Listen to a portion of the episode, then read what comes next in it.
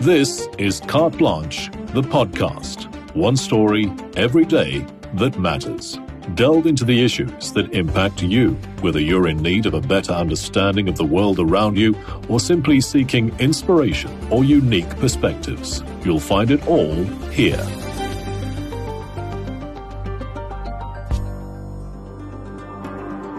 It was a road trip like no other, an unlikely partnership between a mom determined to help her daughter and the family's battered old tractor.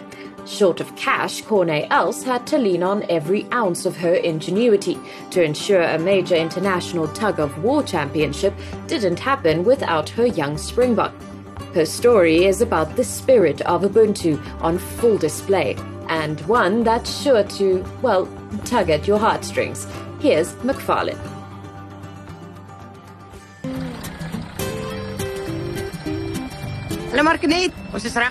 We're ready to go, my bokkie, and with this, we're going to get you to Switzerland. Switzerland. I never thought I'd start a story with Once upon a time, there was a mom, a tractor, and a tug of war championship. But here we are.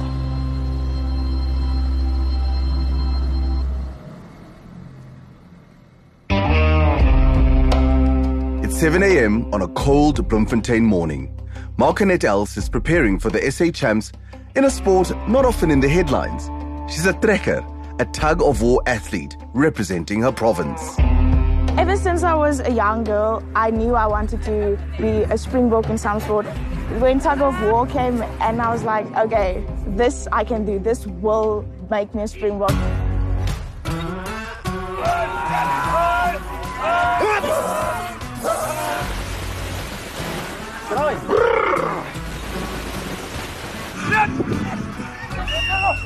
A pool can be 10 seconds, it can be two minutes. On the rope, you just want to win, and you will do anything to make it win. So you actually don't understand how tense this is. I can't imagine what it must be like for a parent. You actually like want to go onto the field and pull for your own daughter. Hectic.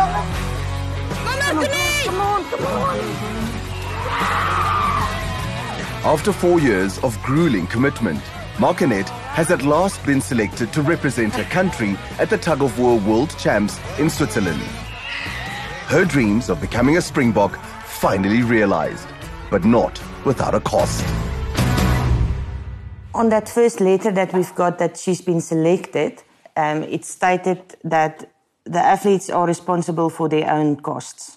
And roughly it's going to be 30,000 Rand. If I said we're not going to make it. Because it sounds not too much, but if you don't have it, it is a much. It's a lot of lot money. of money. Hmm.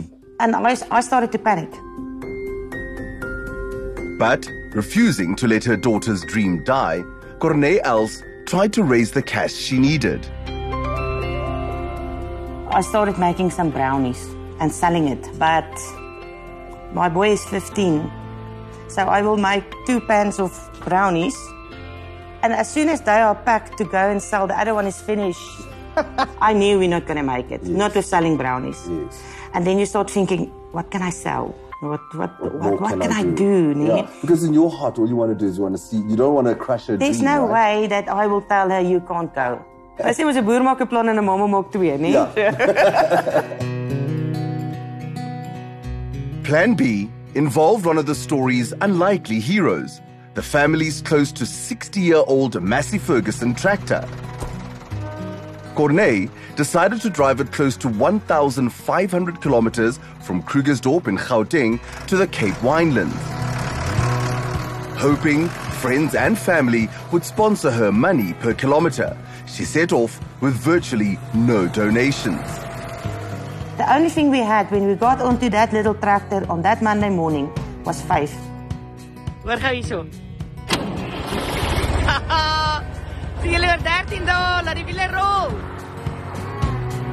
On the 18th of June, Corne's epic tractor adventure began. But almost as soon as she hit the road, her family's journey grew into so much more. I start getting the, the calls mm-hmm. from the people from the towns. I see you are passing our town. You're sleeping at us that night. And things starts falling in place. Wow.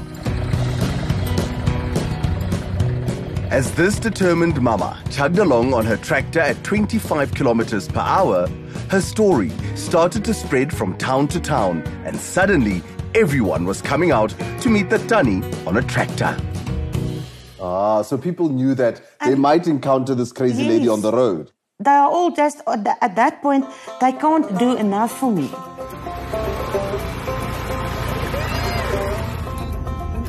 And they continued coming on horseback, paragliders, and bicycles. On one occasion, driving late into the night, her tractor's tiny lights struggled in the darkness when out of nowhere, a group of tractors joined her on the road. As I go around the corner, I just saw lights. I said, "Yes, town is close." And there's another big tractor waiting for me. Oh, wow. And he lit up the whole area, and we drove then towards Harpiesfontein.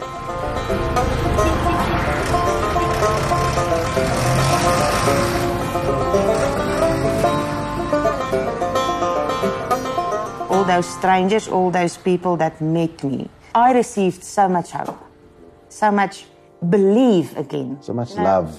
t- tremendously. And there could not have been a better demonstration of that than the water starved Karoo. During the worst of the area's recent drought, farmers used colored ribbons to show how dire their situations were. Green meant they were okay, and red that their animals were dying.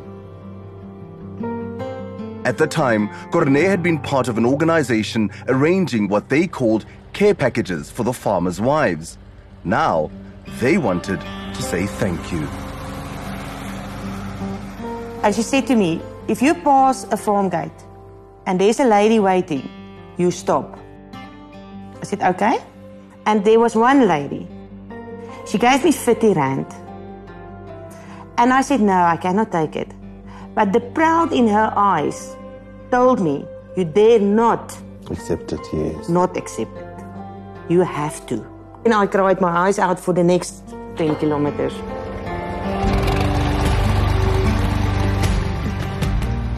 I'm very grateful. I don't know how to like say it in words because um, and I just, I just want to hug every person that gave her like one rand. I, I just want to hug every person.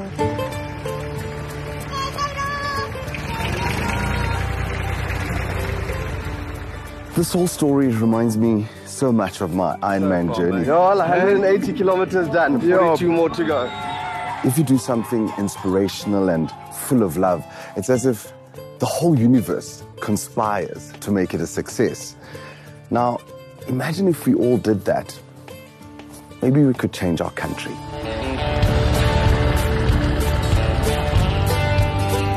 When it started and my son told me, Mo, yes, Mo, and you're not going to make it. My kids um, didn't have faith in, in the rest of the country, put it that way. I said to myself, if my kids can see other people differently as to what it was before I left, then I made something. And that is what happened. They have faith in the human race again. They have faith in, in our South Africans.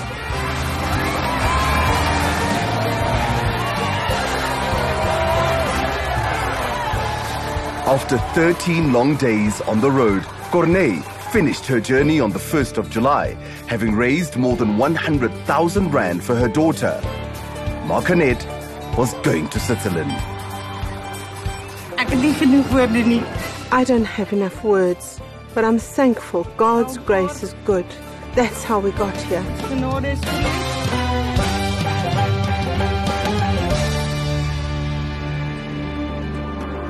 We know you love a feel good story, so if you have one to share with us, why not drop us a mail at mystory at carteblanche.co.za. Thanks for listening.